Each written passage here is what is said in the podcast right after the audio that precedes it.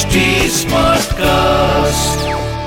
आप सुन रहे हैं एच डी स्मार्ट कास्ट और ये है फीवर एफ़ प्रोडक्शन घटनाएँ बार बार पलट कर वापस आते हैं और उनके साथ मनुष्यों के चरित्र भी रंग बदलते हैं। घटनाएँ हर बार हमारे मन का आईना बन जाते हैं और मैं हर बार संसार की उन सभी घटनाओं का साक्षी बन जाता हूँ। क्योंकि मैं वो आँख हूँ जो सब कुछ देखती है अपलक क्योंकि मैं आकाश हूँ। और मैं आपको महाभारत की वो कथा सुना रहा हूँ, जिसका हिस्सा आप स्वयं हैं। आप भी उस भीड़ का हिस्सा हैं जो एक स्त्री को लुटते हुए देखकर भी उसे बचाने की कोशिश नहीं करता। आखिर ऐसी कौन सी मजबूरी है, जो हमें धृतराष्ट्र की तरह अंधा पिता में भीष्म की तरह बहरा और युधिष्ठिर की तरह विवेकहीन बना देती है। क्या युधिष्ठिर को पता नहीं था कि जब उसने पांचाली को दांव पर लगाया तो उसका क्या नतीजा होगा? फिर उसने उसे दांव पर लगाया ही क्यों? द्रौपदी के चीरहरण की कहानी में जितने सवाल हैं, उतने ही उत्तर भी हैं। पर हमेशा हमारे भीतर बैठा शकुनी दुर्योधन को अपने जाल में उलझा कर तमाशा देखता रहता है। हर बार। और हम हमेशा खुद को उसके सामने बेबस पाते हैं। आप ये सोच रहे हैं ना कि अभी तक आप सिर्फ़ देते ही रहे हैं और हम लेते ही रहे हैं और अब आपके पास कुछ नहीं है।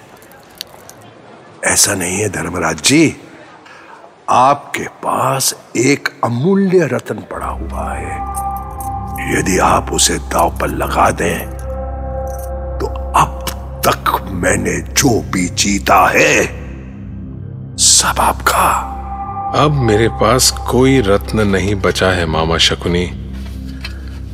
जो स्वयं को ही हार गया उसके पास क्या शेष हो सकता है? कस्तूरी कुंडली बसे मृग ढूंढे बन माही।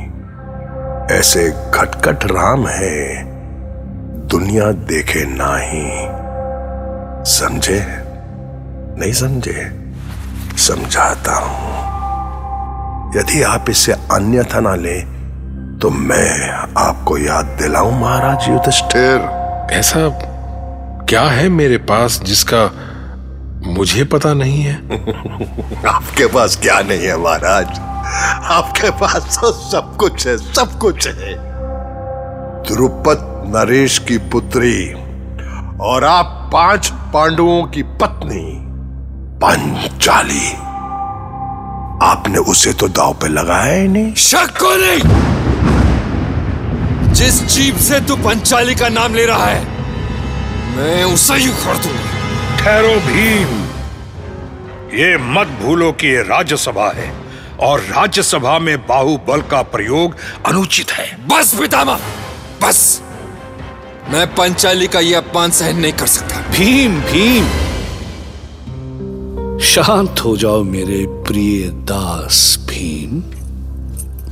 ये मत भूलो कि तुम्हारी हर एक सांस पर हमारा अधिकार है। तुम एक तुच्छ दास से अधिक कुछ भी नहीं हो भीम। अपनी सीमाओं को समझो भीम। मैं तुम्हारी भावनाएँ समझता हूँ पर मैं जो भी कर रहा हूँ ना सोच समझ कर कर रहा हूँ। नहीं है बुद्धि मेरे पास भैया। और आपके इस महान समझ की आवश्यकता भी नहीं है मुझे। शांत रहो भीम। अरे आप भीम को छोड़ो। इधर ध्यान दो धर्मराज इधर ध्यान दो। हम आपकी प्रतीक्षा कर रहे हैं क्या आप दाव लगाने के लिए तैयार हैं। तैयार हूँ। मैं पांचाल कुमारी द्रौपदी को दाव पर लगाता हूँ। ये रहा दो।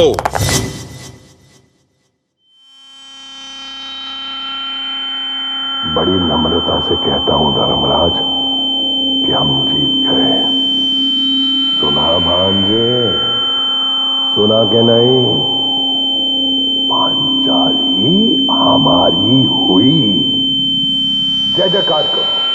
जय जयकार करो। जय जयकार करो। युवराज दुर्योधन की जय जयकार करो। युवराज दुर्योधन की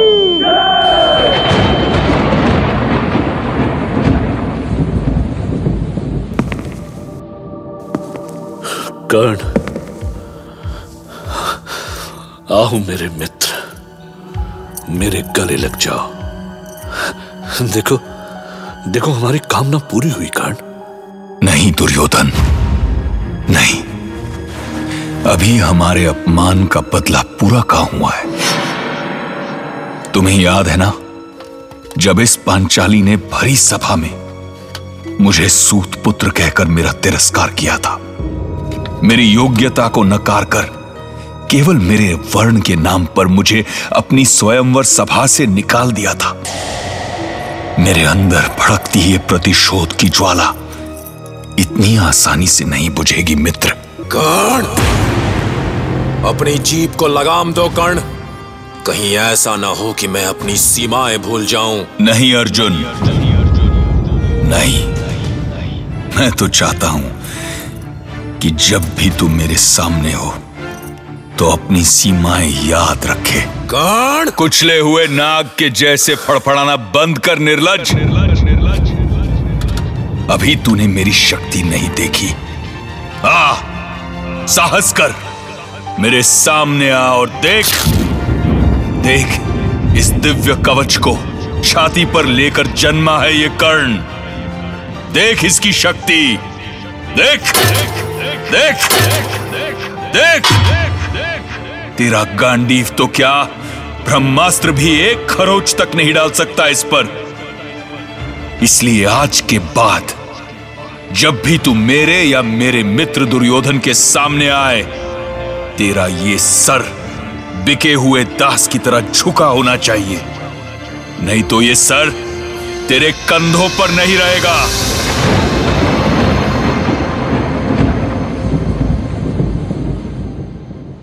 विदुर इधर आओ विदुर। कहिए तात। कुरु वंश के लिए इससे बड़ा दुर्भाग्य और कोई नहीं हो सकता। विदुर अब मेरे जीवन का कोई अर्थ नहीं रहा। सूर्य दृष्टिहीन हो गया। धरती न्याय विहीन हो गई और वायु वेगहीन। अब मैं किसके लिए किसके लिए इस कुरुवंश की रक्षा करूँगा? अब ये सब सोचने का क्या अर्थ है तात? आप अपने कक्ष में चले। मुझे तो पहले ही इसकी आशंका थी तात। दुख केवल यह है कि हमारी उपस्थिति में यह सब हुआ। हम सभी इसके दोषी हैं। क्षमा करें पितामह जब भाई भाई में घृणा और प्रतिशोध अपनी सारी सीमाएँ लांग गया तो हम चाहकर भी क्या कर सकते थे? वो भाई हमारी ही संतानें हैं कृपाचार्य। हमने ही उन्हें संस्कार दिए हैं। यदि उन्होंने अपनी सीमाएँ लांगी हैं तो उसके दोषी भी हम ही हैं। पाप के भागी भी हम ही हैं।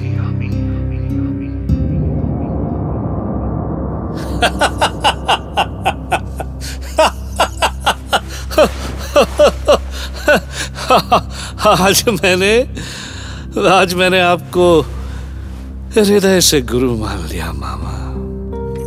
देखा आपने? कैसे कैसे हमने बिना गदा उठाए शत्रुओं को कुचल के रख दिया, मामा?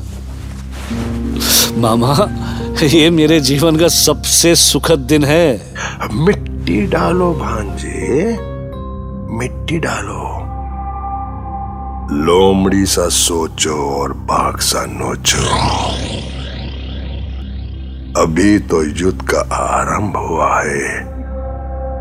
अभी तो तुम्हारे जीवन में इससे भी सुखद क्षण आने वाले हैं, भांजे।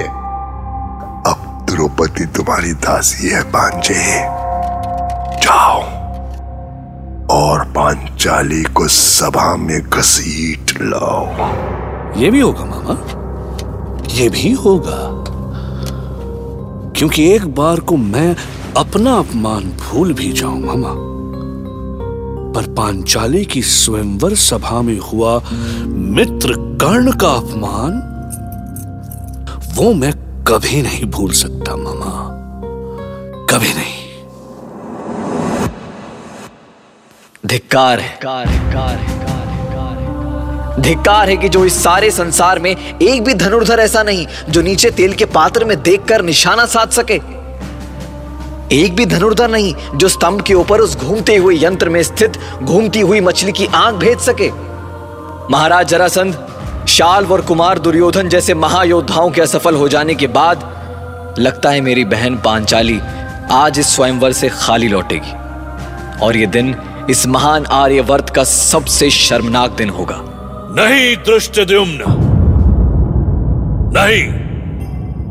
दुर्योधन के जीते जी आर्यवर्त शर्मिंदा नहीं होगा। ये लक्ष्य भेदा भी जाएगा और पांचाली का स्वयंवर पूरा भी होगा। क्योंकि अभी मेरा मित्र, संसार का सर्वश्रेष्ठ धनुर्धर कर्ण यहाँ उपस्थित है।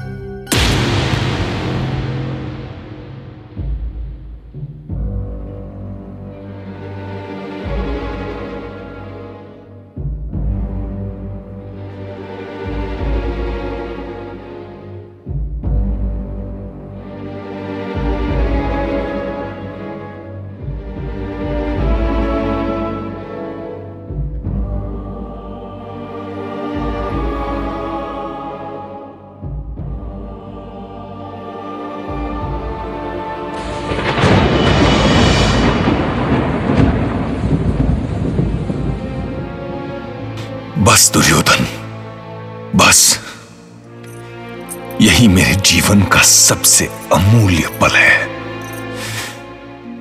उस स्वयंवर सभा में अपमान का जो घाव इस नीच पांचाली ने मुझे दिया था, मैंने उसे हर पल कुरेदा है। हर क्षण हरा रखने का प्रयास किया है। हर पल उस पीड़ा को ना भूलने की कोशिश की है। केवल इसी क्षण के लिए। जैसे उस दिन की सभा में इस सावली सर्पणी ने मुझे अपमान का घूंट पिलाया था। मैं आज उसे उससे भी अधिक अपमानित होते देखना चाहता हूँ। अपनी लाज की भीख मांगते हुए देखना चाहता हूँ। अवश्य मित्र, अवश्य। उस स्वयंवर सभा में हुए अपने मित्र का वो अपमान मैं कैसे भूल सकता हूँ? तात विदुर। पांचाली को दासी बनाना मेरी बहुत पुरानी साथ थी। जाइए और उसे इस सभा में लेकर आइए। वो दासी नहीं है दुर्योधन। क्षत्रिय राजकुमारी है।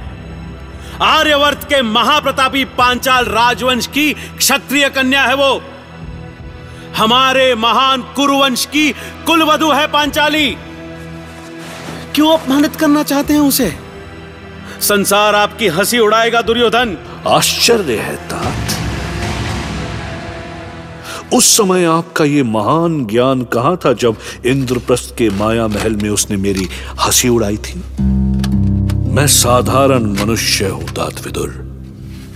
और साधारण मनुष्य की तरह मुझे भी चोट लगती है। मुझे भी पीड़ा होती है। मैं भी सम्मान से सम्मानित और अपमान से अपमानित होता हूँ। इसलिए मैं अब उस अहंकारी पांचाली को दिखाना चाहता हूँ कि ये अंधे का बेटा क्या कर सकता है। यदि आप में साहस नहीं है तो बैठे रहिए कायरों के समान। प्रतिहारी! जी जी। अंतपुर में जाओ और दासी द्रौपदी से कहो कि अब ये दुर्योधन उसका स्वामी है और उसके स्वामी ने उसे इस सभा में बुलाया है। कु, कु, कुमार? जाते हो या तुम्हारा सर धड़ से अलग कर दूँ? नहीं नहीं।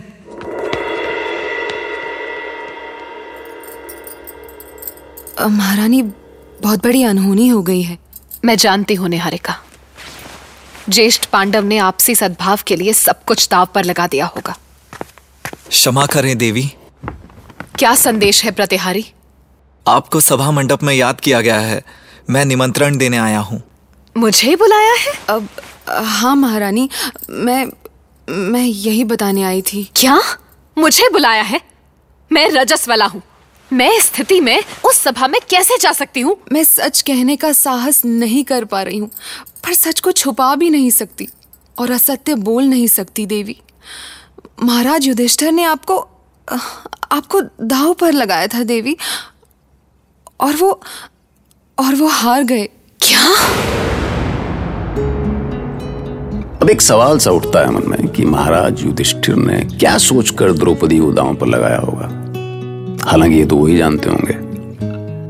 पर इस घटना से एक बात तो तय हुई कि स्त्री की मर्यादा हमेशा दांव पर लगती रही। इतिहास में, वर्तमान में, भविष्य आपके सामने है। Irrespective of the time and the place लेकिन इस घटना में सबसे बड़ी बात क्या है कि द्रौपदी को जिसने दांव पर लगाया, खुद न्याय और धर्म के प्रतीक धर्मराज युधिष्ठिर। उन्होंने कौन से धर्म का निर्वाह करते हुए ऐसा किया होगा, आप सोचिए। एक बात बताएँ आपको, जब आप पाप करते हैं, तब आपको कभी भी नहीं लगता कि आप पाप कर रहे हैं। क्योंकि वो तो आप कर रहे हैं। सुनते रहिए महाभारत।